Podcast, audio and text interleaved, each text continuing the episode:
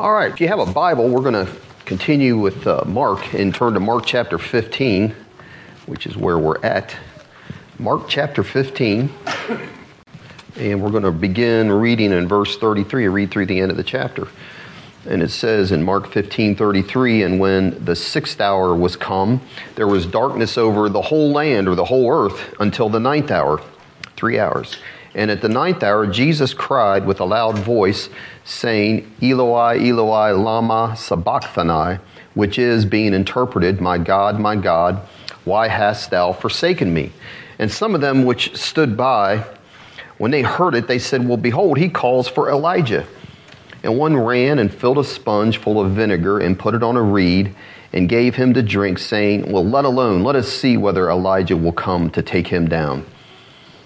Verse 37, it says, Jesus cried with a loud voice and gave up the ghost. And the veil of the temple was rent in two from top to bottom. And when the centurion which stood over against him saw that he so cried out and gave up the ghost, he said, Truly, this man was the Son of God. And there were also women looking on afar off, among whom was Mary Magdalene and Mary, the mother of James the Less, and of Joseph and of Salome who also, when he was in Galilee, followed him and ministered unto him, and many other women which came up with him unto Jerusalem. And now, when the even was come, because it was the preparation, that is, the day before the Sabbath, Joseph of Arimathea, an honorable counselor, which also waited for the kingdom of God, came and went in boldly unto Pilate and craved the body of Jesus. And Pilate marveled if he were already dead. And calling unto him the centurion, he asked him whether he had been any while dead. And when he knew it of the centurion, he gave the body to Joseph. And he bought fine linen, took him down, wrapped him in the linen, and laid him in a sepulchre which was hewn out of a rock, and rolled a stone unto the door of the sepulchre. And Mary Magdalene and Mary, the mother of Joseph, beheld where he was laid. You know, if you can just kind of get back in your mind the scene of the crucifixion, you know, I, I think putting myself in the shoes of the Roman soldiers and even particularly the centurion, you know, the whole thing, this whole crucifixion that they're involved with here, and they were involved in lots of crucifixions at the time, but this one would have had to seem a bit odd to them, I would think. So, you know, they were probably substituting one, one prisoner for another. That was a custom that was done, okay. But here's the thing these guys are probably thinking Barabbas, though, he is a known troublemaker. He is big time trouble. And this man, Jesus, that we're substituting him for, Pilate, our leader, our governor, has declared him innocent, saying, I find no fault in him. And they had to be like, well, you know, I guess politics is politics. You know, that's what he's doing. It's a political thing. But they're nailing, here they are, they also have to be thinking, we're nailing this man who claims to be the king of the Jews. We're nailing him to a cross, yet, yet he is the most passive rebel that we have ever dealt with. And because most of them, I imagine, they didn't just lay down and take it. They were probably spitting, kicking, and fighting and cursing. And he doesn't do any of that. You think, you put yourself in these shoes. I think we're not going to talk about it this week. I think all this had to be working on this centurion this noble man, this centurion, that this guy is different. Because no matter how bad he's treated, no matter how many insults are hurled at him, we've spit in his face, we've mocked him, we've put this crown of thorns on him, beat him on the head there, kneeled down and mocked him, and yet he doesn't respond in kind in any way. We have never seen one look of anger from him, not one angry word. In fact, they nail him to the cross, and before darkness comes, guess what he does? There's like, we even actually heard him pray to his Father to forgive us for what we've done. And we have never seen anything like this. So then, put yourself in their shoes. And you imagine after three hours in broad daylight at high noon, they, they crucify him at nine. Three hours later, at high noon, with the bright sun up, all of a sudden, total darkness. I believe it was like what was in Exodus a darkness that could be felt. You imagine those people standing there and those soldiers? Those guys were superstitious. and they're like, this is a bit much here, I'm sure. And what's interesting is there's no conversation recorded during that entire three hour period of darkness. None. Now, I don't know whether any took place or not, but there's none recorded. And they were just busying themselves for the three hours previous to that, mocking the Lord, the soldiers, and the high priest, and all of them. But there it is. No recorded words, just this darkness, and I would say this eerie silence. And you think about it, that is a death and a scene that has never been equaled before or since that death that took place there. But it was a death like none other because we know, I'm not telling you something you don't know, but this is the death of God in the flesh. Jesus, the eternal Son of God. Think about that. Suffering for humanity, not just suffering for humanity, suffering for rebellious humanity. You and I. That's who he's on that cross suffering for. It's the great mystery of judgment, like we've said. It's judgment, God's judgment and mercy meeting in one spot right there. Just, just a tremendous thing to think about, right? We said it's the greatest event that's ever occurred in history. But also, I'd say it's the greatest event that occurred in the life of our Lord. I mean, it kind of goes without saying. But here's the thing this is happening, the greatest event in his life, yet the Father is silent. Now, other great events that happened in Jesus' life, the Father wasn't silent, was he? When he came to be baptized by John, the Father spoke from heaven and said, He gave him this words of approval. This was spoken to the Lord Jesus. You are my beloved Son. The Father spoke from heaven to the Son at the beginning of his ministry. You are my beloved Son in whom I am well pleased. And then the other great event, I would say, I mean, it had to be a tremendous thing to see the Mount of Transfiguration. And there, once again, Jesus is transfigured. The veil is temporarily taken away. His glory shines forth, shining forth, it says, like the sun. I mean, the disciples, just imagine seeing that. That had to be something else. And then the Father speaks again out of heaven. And this time he speaks to the disciples and he says, This is my beloved Son. You need to listen to him. And we need to listen to him, don't we? That's a word for all of us at all times. This is my beloved son. Hear him, is what he said. But here, in his son's greatest agony and trial, the Father is silence. Not a word from heaven. All we have is utter darkness. Not a word from the Father. Eerie silence, three hours of darkness. And at the end of that, what do we have? The Lord cries out at the end of that three hours, My God, my God, why hast thou forsaken me? And I believe Jesus truly felt forsaken. I mean, whether some will say he was, some say he just felt, I'm saying from his side, I, don't think it made a difference, did it? I'm saying I think he experienced being forsaken by God in his humanity. And I'm saying I think you have in that with his cry why hast thou forsaken me? But he said, My God, my God. That is the greatest faith demonstrated in the Bible because he still trusted that God would hear his cry, even though it seemed that God had abandoned him. That's what he's crying out, had forsaken him. And I think that is the greatest test of faith. Sometimes we've had, I've had to do that in my life several times to trust God when it doesn't seem like He is anywhere in my circumstances and I can't tangibly feel His presence. That is, that's the hardest time. And I mean, I'm sure people here have been through that at times, the dark, dark night of the soul, as they say, right?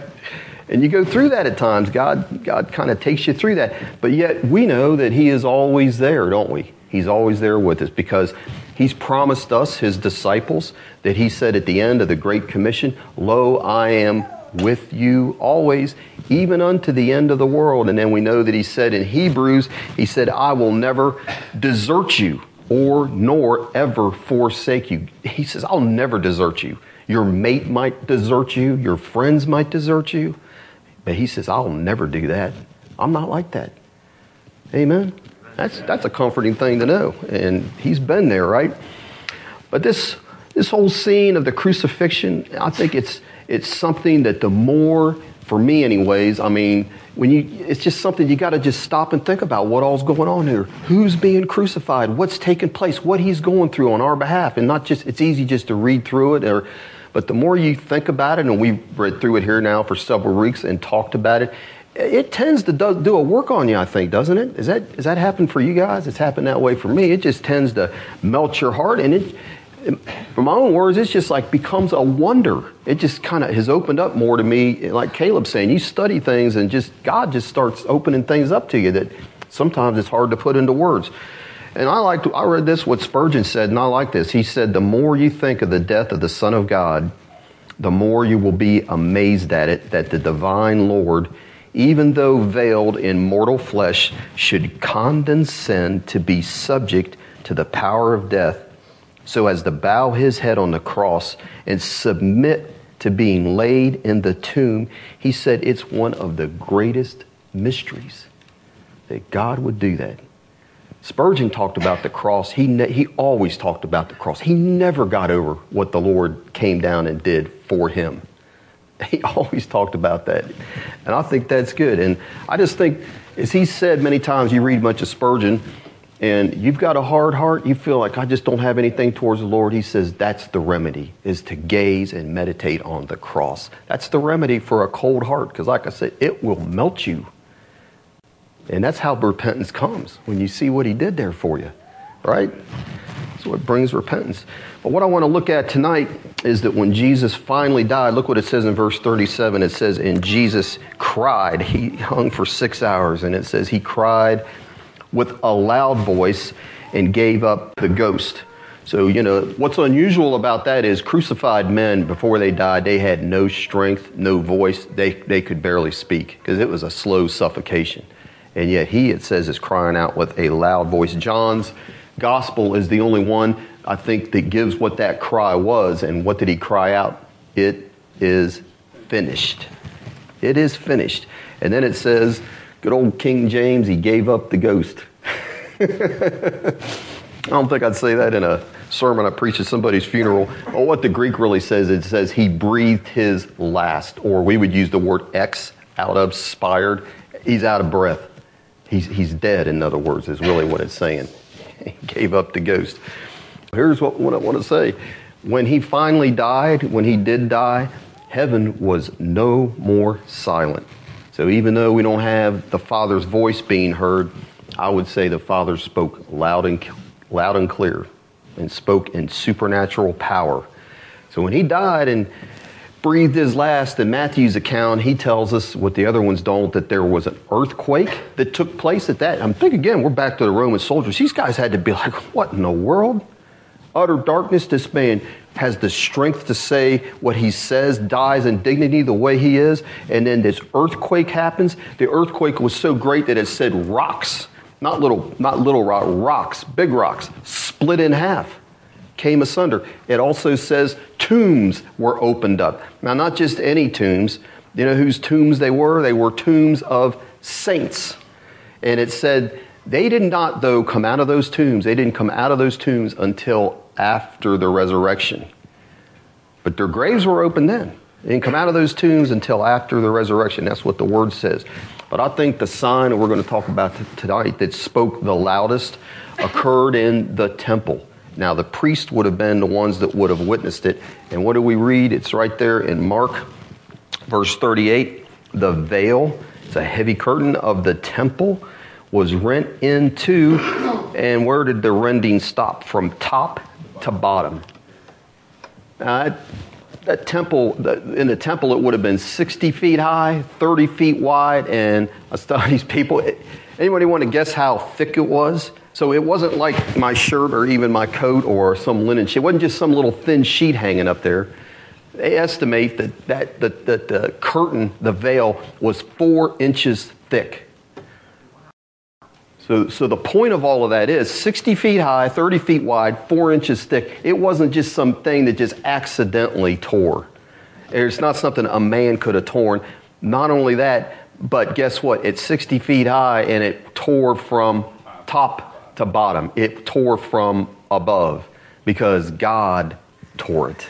Now, whether he used an angel or did it with his own hands, I don't know. But that was the hand of God that did that. And so when he died, the veil was ripped in half, and God was sending a message. He was speaking.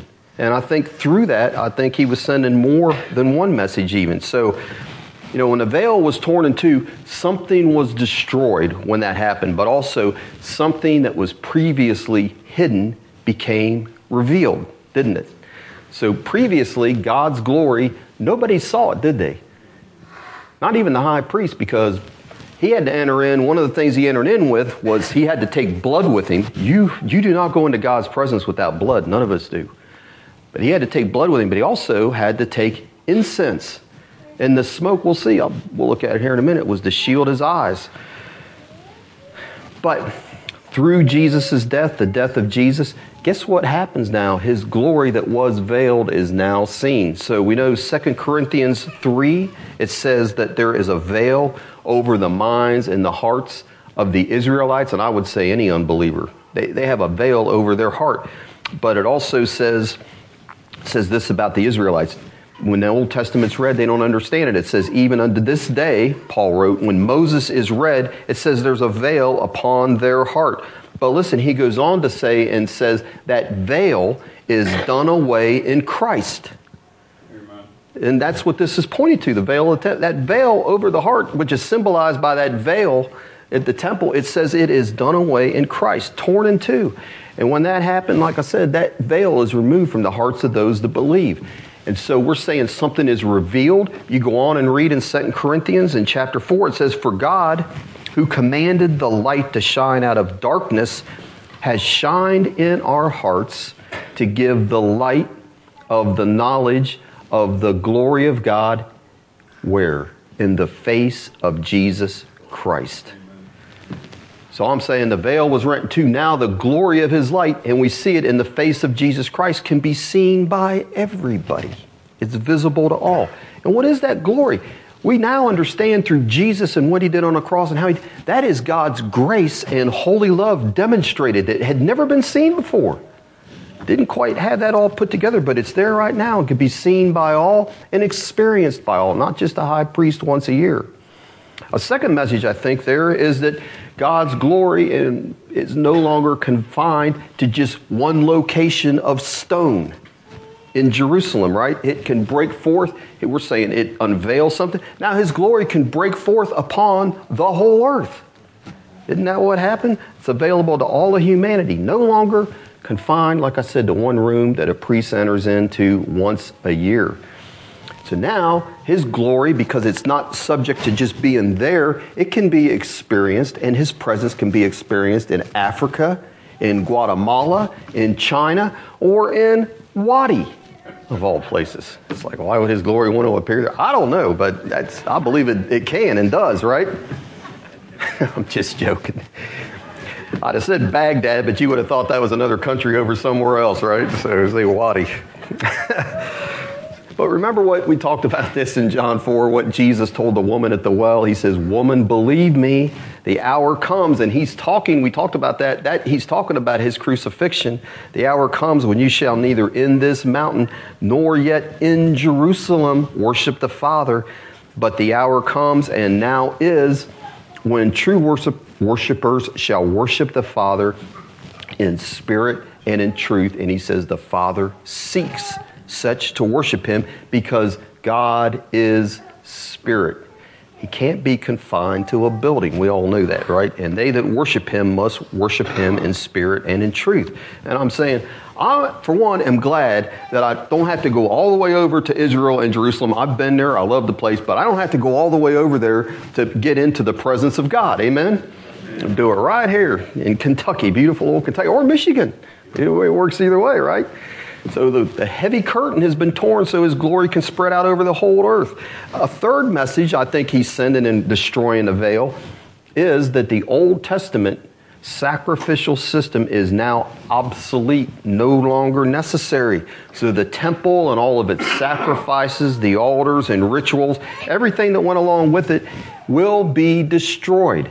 That's the signal God's sending. It literally would be destroyed. And Jesus predicted that. If you remember back in Mark 13, he said, There shall not be left one stone that will stand upon another. And that literally was fulfilled. That temple no longer existed, we all know, in 70 AD. Under Titus, the Roman, came in there and destroyed it. All that, all that that temple represented, it doesn't have to stand anymore, has been fulfilled in Christ, no longer needed. So if you would, put something there um, in Mark well, actually, you don't even need to put anything there. I don't know that I'm coming back to that other than to, to mention it. But if you would turn over to Hebrews 9, which is, we'll spend some time here in Hebrews talking about the temple. So Hebrews chapter 9.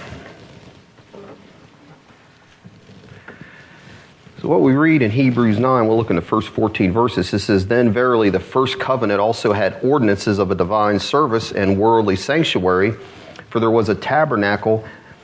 For there was a tabernacle made the first wherein was the candlestick, the table, the showbread, which is called the sanctuary.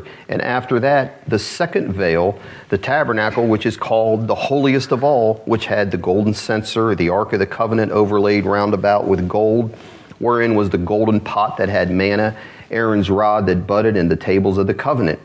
And over it the cherubims of glory shadowing the mercy seat, of which we cannot now speak particularly. Now, when these things were thus ordained, the priests went always into the first tabernacle, accomplishing the service of God.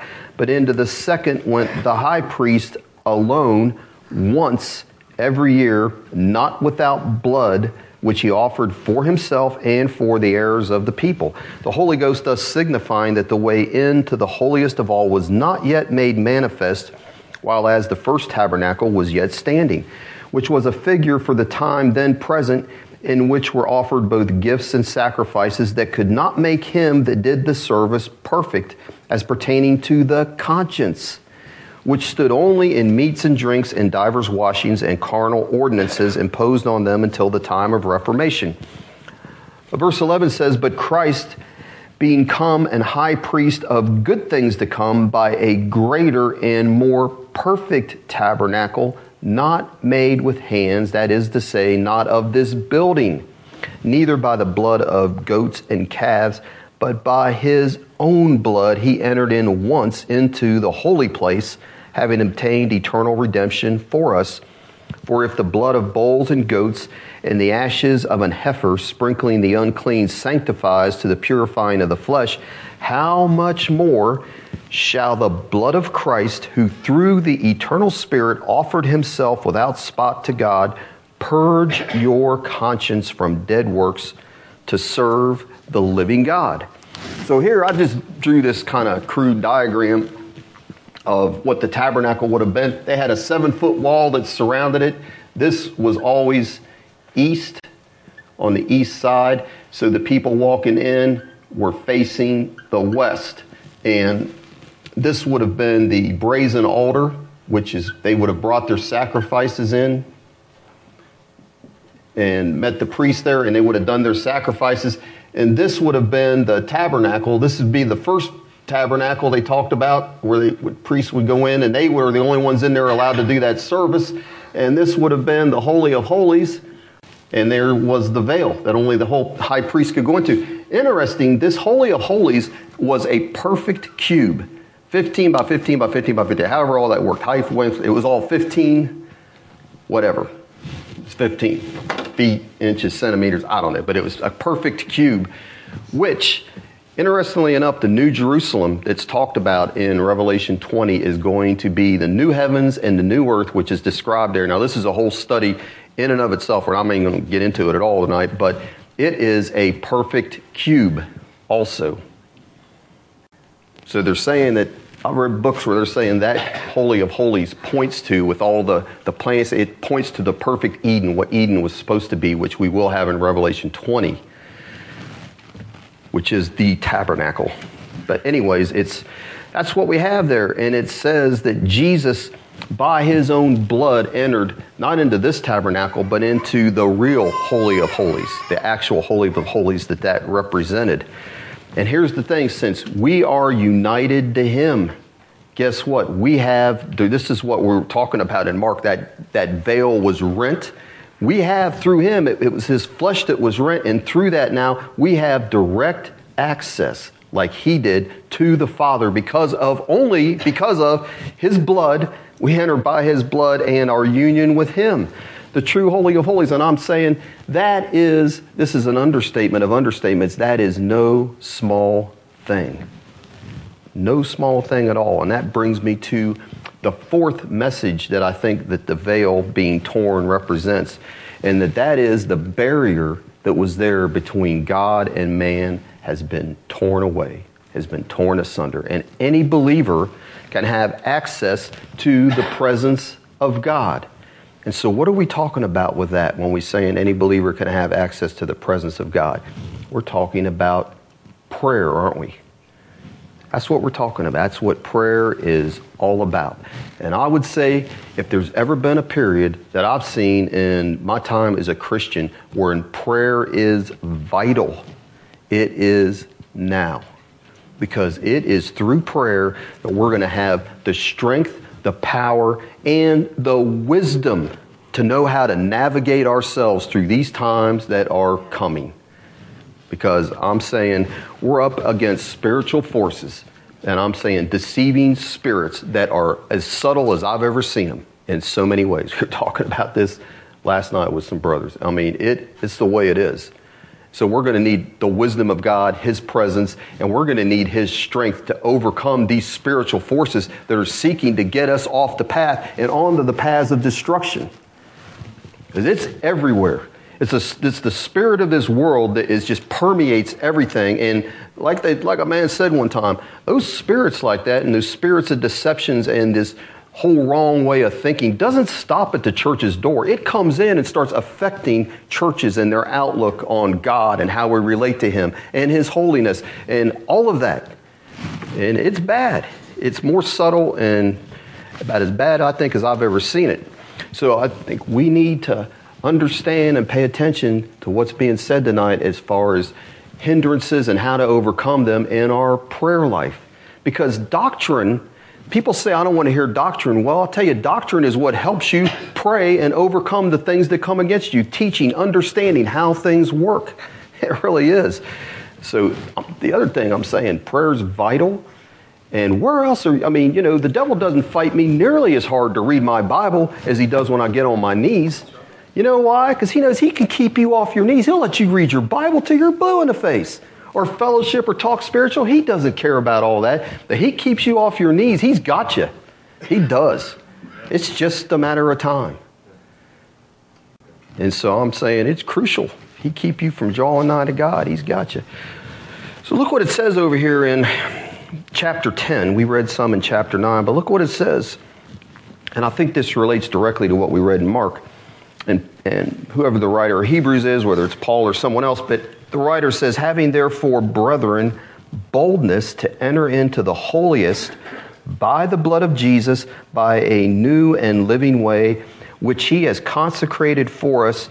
Here it says, through the veil, that is to say, his flesh.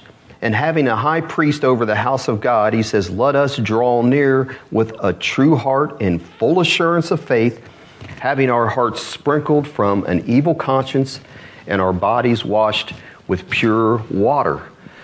So, I think he's talking about prayer there. And why is prayer hard? Because I'm going to say true prayer, I'm talking about true prayer, is always hard. It really is. For a lot of reasons, there are a lot of obstacles to prayer.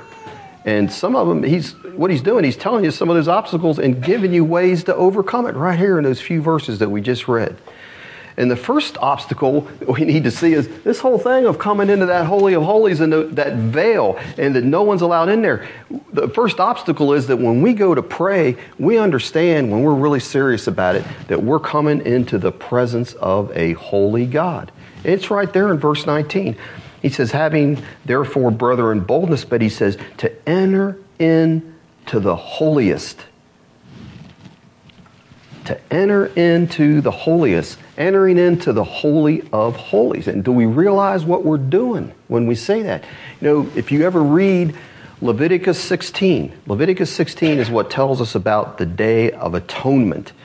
And you think the high priest comes in there. That was a tremendous day in the whole life of Israel. That was a tremendous day. And he alone, the high priest alone, was the only one permitted to go in there. Everyone else is, you better stay away from there.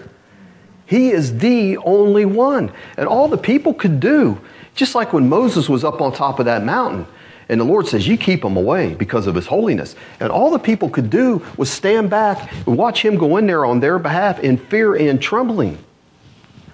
That's what it was. They wouldn't go, they wouldn't dare go near the place. And put yourself in the place we're talking about entering into the holiest. So you put yourself in the place of the high priest. So he pulls back the veil and walks in, and you think about what he would have been walking into. He is suddenly in a different atmosphere than anywhere else on earth. Anywhere else in the world, because he's walking into the living presence of God. God, a holy God. That presence would have filled that room. And the only thing that kept the priest alive, like I said, was he had the he had blood with him that he had offered. He had to go through a lot to go into there. He didn't just walk in there any old way. Because he had to, he had to clean himself, ritually clean himself. He had to wear the proper clothing. He had to sacrifice an animal, take the blood in there, and he had to have the incense, or it'd have been all over for him.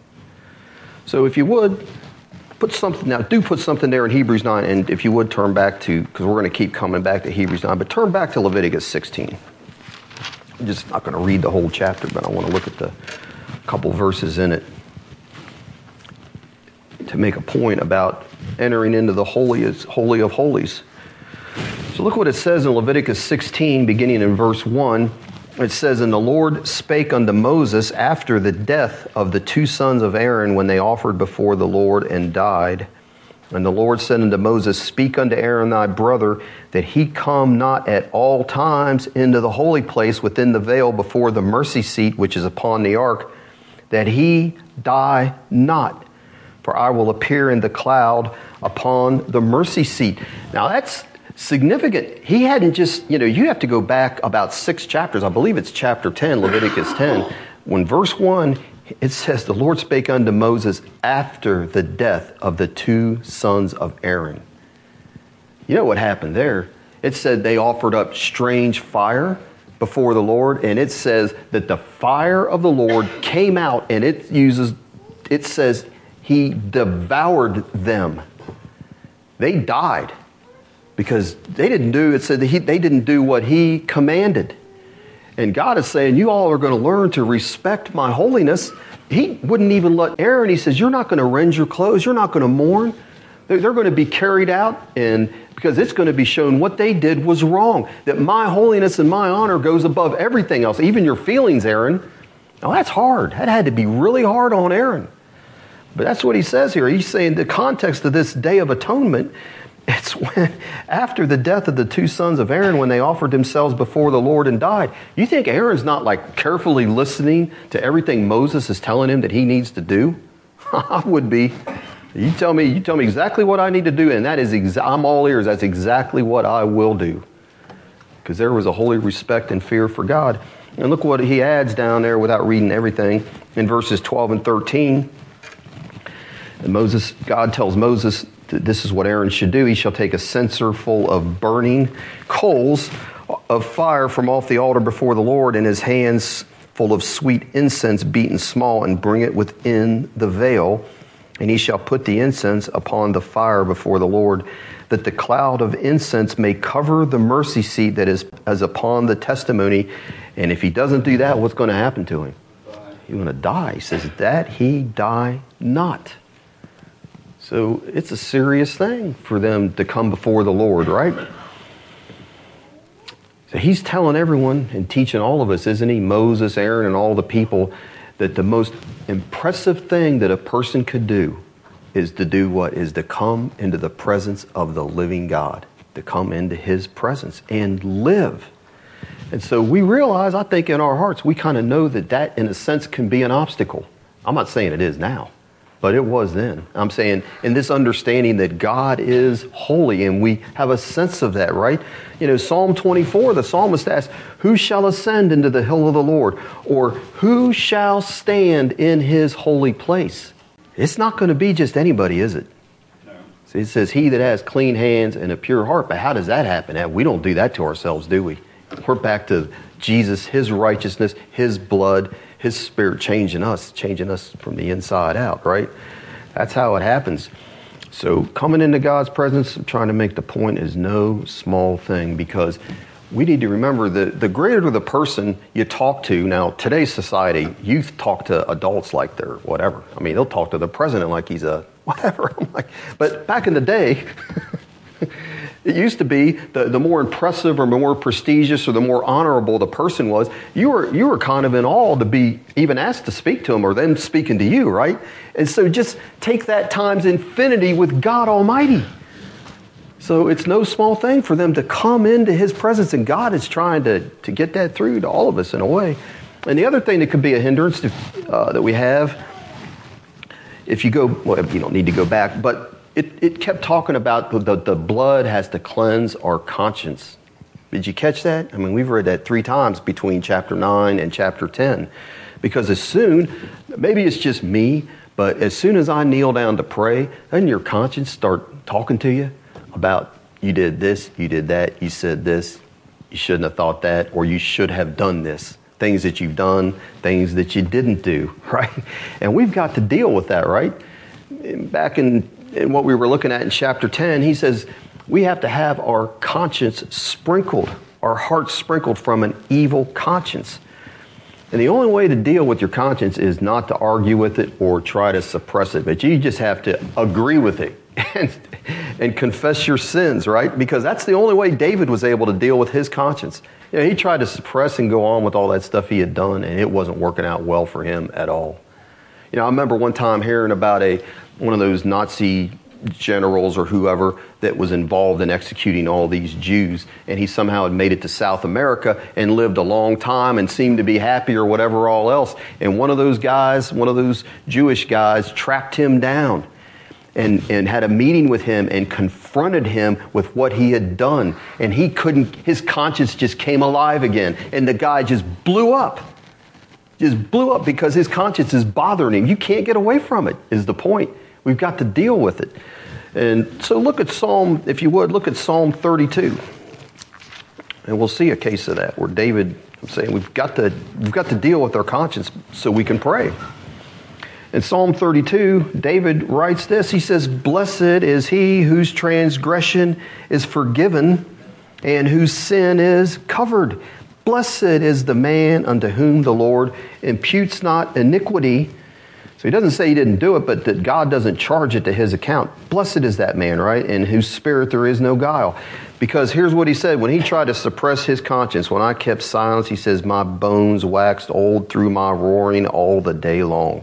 For day and night thy hand was heavy upon me, and my moisture is turned into the drought of summer. Until, verse 5, I acknowledged my sin unto thee, and mine iniquity he says, I didn't hide it any longer, have I not hid? I said, I will confess my transgressions unto the Lord. And when he did that, what had happened? He says, You forgave the iniquity of my sin. Selah. And he, David goes on to say, Therefore, or for this, shall everyone that is godly pray unto thee in a time when you may be found. And surely then the floods of great waters they won't come nigh unto him. saying we've got to keep our conscience clean and go before the Lord, confess our sins, and then we can have confidence. He's saying the great floods come, the great problems come, God will be there to help us out. And We can have that confidence that that'll happen.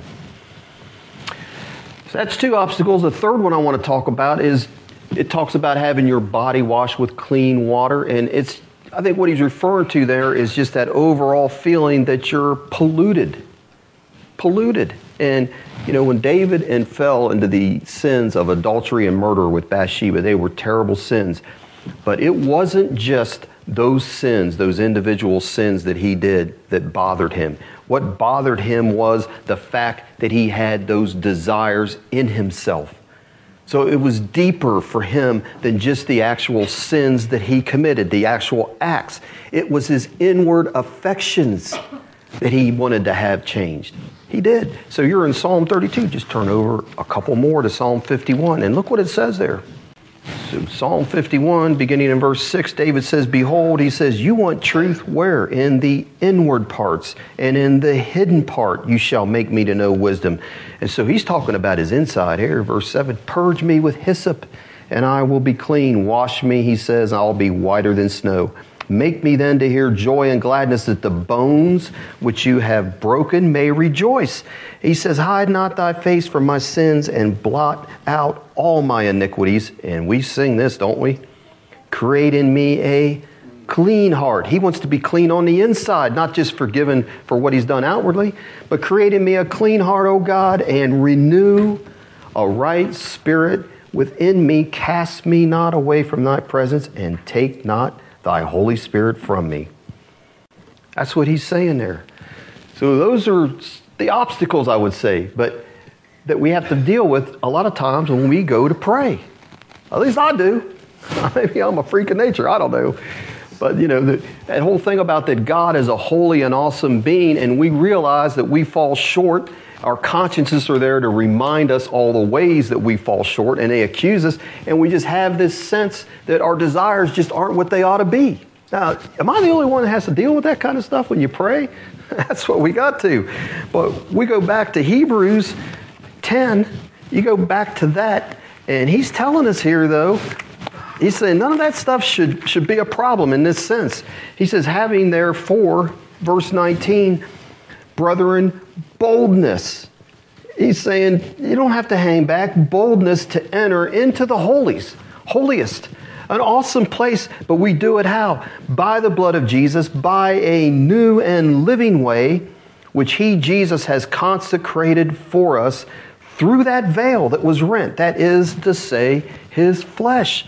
So the old covenant, the Old Testament, told the people what? You have got to keep your distance, right? You have to keep your distance. But now, what we're talking about in Hebrews is what we're seeing in Mark's account with the crucifixion. Jesus has shed his blood. The veil has been rent. So now the invitation from the Lord is no longer, it's not keep your distance, is it? What is he saying to all of us in here that are Christians, any believer? What's he saying? Come. Come. The barrier's been removed forever. You know, they didn't, they didn't sew the veil back up and roll it up so they could hang it up against something. It's been rent forever. That obstacle has been removed forever. God has torn the veil. And he's saying, Come unto me, all ye that labor and are heavy laden. I'll give you rest.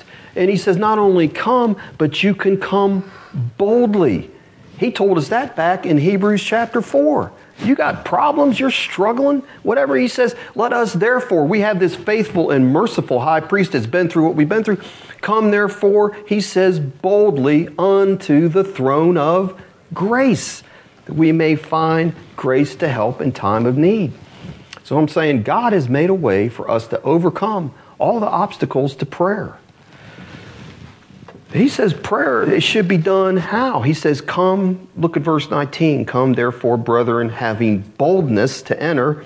And then he says in verse 22, Let us draw near with a true heart in full assurance of faith. How is that possible to have boldness and full assurance? Draw near, first of all, with, he says, a true heart. And what does that mean, a true heart? That means sincere, honest hearts. Hearts, like I said, we talked about with David, hearts a sincere heart, a true, honest heart, is a heart that's not trying to hide anything from the Lord. Nothing. And why? Because he tells us, Psalm 66, if I regard iniquity in my heart, what does he say? Forget praying. He says, the Lord will not hear me. Does he say if you committed a sin, forget it? No, but he says if you're trying to hide it, you regard it, you're hiding it, you don't have an honest and true heart. We have to get it out because here's the thing God does know our hearts, doesn't He? Just turn back. We're going to go back to that chapter 4. For me, it's just one page turn. Go back to Hebrews 4, verses 12 to 13, and look what it says. It says right there, it says, For the Word of God is alive and powerful, sharper than any two edged sword, piercing even to the dividing asunder of soul and spirit, and of the joints and marrow. And the Word of God Himself is a discerner of the thoughts and intents of the heart. Because verse 13, he goes on to say, Neither is there any creature, that's any of us, that is not manifest. It's not open. Our whole lives are an open book to the Lord in his sight. All things are naked and opened unto the eyes of him with whom we have to do. So we have to have hearts, we're saying, that aren't condemning us. That's why he says we need to come before him with an honest heart, right? That's if we want to enjoy this access that he's provided for us, freely provided through the rent veil. We have to make sure that we've got our hearts open before Him, we've confessed any sin, and we've repented of anything that He's dealing with us about, don't we? I mean, 1 John 3 says, if our hearts condemn us, God is greater than our heart. He knows all things. Beloved, if our hearts condemn us not, then we have confidence towards God, and whatsoever we ask, back to prayer, we receive of Him because we keep His commandments and do those things that are pleasing in His sight. But we're back to the blood, though, right? I'm saying we can have that heart that doesn't condemn us if you've missed it, and all of us probably missed it today in some way, right? But what do we need to do? We just looked at it with David, and we look at it in 1 John 1 9. If we confess our sins, then he is faithful and just to forgive us our sins. And we're back to that inward cleansing, and that blood of Jesus will cleanse us from all unrighteousness. He'll cleanse us from the inside out. Amen? And here's the thing like I said, we repent, confess our sins. We're promised, aren't we, that the blood of Jesus will forgive us, cleanse us, and we're back. That's our access to God. The blood of the Lord Jesus Christ. Give us that access. Because that's what it's telling us there in Hebrews 10. That we having therefore, brethren, boldness, our boldness to enter into the holies is through what? What does it say there at the end of verse 19? By the blood of the Lord Jesus Christ. And all of the Old Testament types pointed to blood because a Jew never approached God, the presence of God, without blood. You even have that all with Abraham, David, all the Old Testament saints. They had their blood sacrifices they would use to approach God. That's just the way it is. The Bible is a book of blood. It's a book of blood. And it talks there about, it says that, verse 20, that that is a new and living way. That new and living way, which he said is through the rent veil of Jesus' flesh and his blood. It's new and living. It's not old and a ritual, the dead letter, like I experienced as a young man growing up for however many years, 18 years, in the Catholic Church. And I just went Saturday. My brother's wife was Catholic. I went to a Catholic funeral, which when you go, if you haven't been to one, you'll you get to experience a full Catholic mass. And I'm saying, I don't want to disparage. A lot of those people are sincere. They mean well. That's all they've known growing up. They don't know anything else. But I mean, I'm back like this is still just as old and dead and stale as it was when I grew up as a kid. I recognize that as a kid. There is no life there. And they still have the high priest. They still have their incense because I got smothered with it. Incense, robes, their daily sacrifices. I'm saying God's grace delivered me from that. And we're saying He's presenting to us not that. That's like trying to bring back the Old Testament system. He's saying, no, that's done away with. This is a new, a fresh, and a living way, is what God's saying. And the veil kept us from God's presence before, didn't it? It had to be rent, which is our flesh, our sinful nature under the power of sin. And so when his flesh, he represented us in that way. When he was torn and his flesh was torn and crucified, and when he bled, that was our old man. It was dealt with, taken away. And now we can enter into God's presence in a new and living way because we were buried with him, weren't we? Crucified, died, and buried with him. So why? That's what baptism was all about, that we just, so that we can do what? Walk in, we're raised to walk in newness of life. And that includes our relationship with the Lord. It's not some, shouldn't be some dry, dead going into the Holy of Holies. How could that be dry and dead and stale in a ritual? Really entering into God's presence, right? He set us free. The law of the Spirit of life in Christ Jesus has set us free from the law which we were under before of sin and death. He's made a new and living way. And that's the other thing is that is how we can no longer we no longer have to be hindered by our conscience the death of Jesus and the blood is the answer. That's what it says in verse 22. Let us draw near with a true heart in full assurance of faith, having our hearts sprinkled from an evil conscience. And look what it says back in chapter 9, verses 13 and 14. It says, For if the blood of bulls and goats and the ashes of an heifer, sprinkling the unclean, sanctified to the puring of the flesh, it says, How much more shall the blood of Christ, who through the eternal Spirit offered himself without spot to God. The blood of Christ will do what? It will purge your and my conscience. So, what, what is this with the devil speaks to us? Our conscience speaks to us. He'll speak to us through our conscience. It'll accuse us of sins that we've committed. Maybe today, maybe last week. It could be sins from long ago. And our conscience is designed to tell us that we are guilty. You are guilty and you deserve punishment. So it's like your conscience is there to tell you, Christian or not, that you just told a half lie to protect your pride.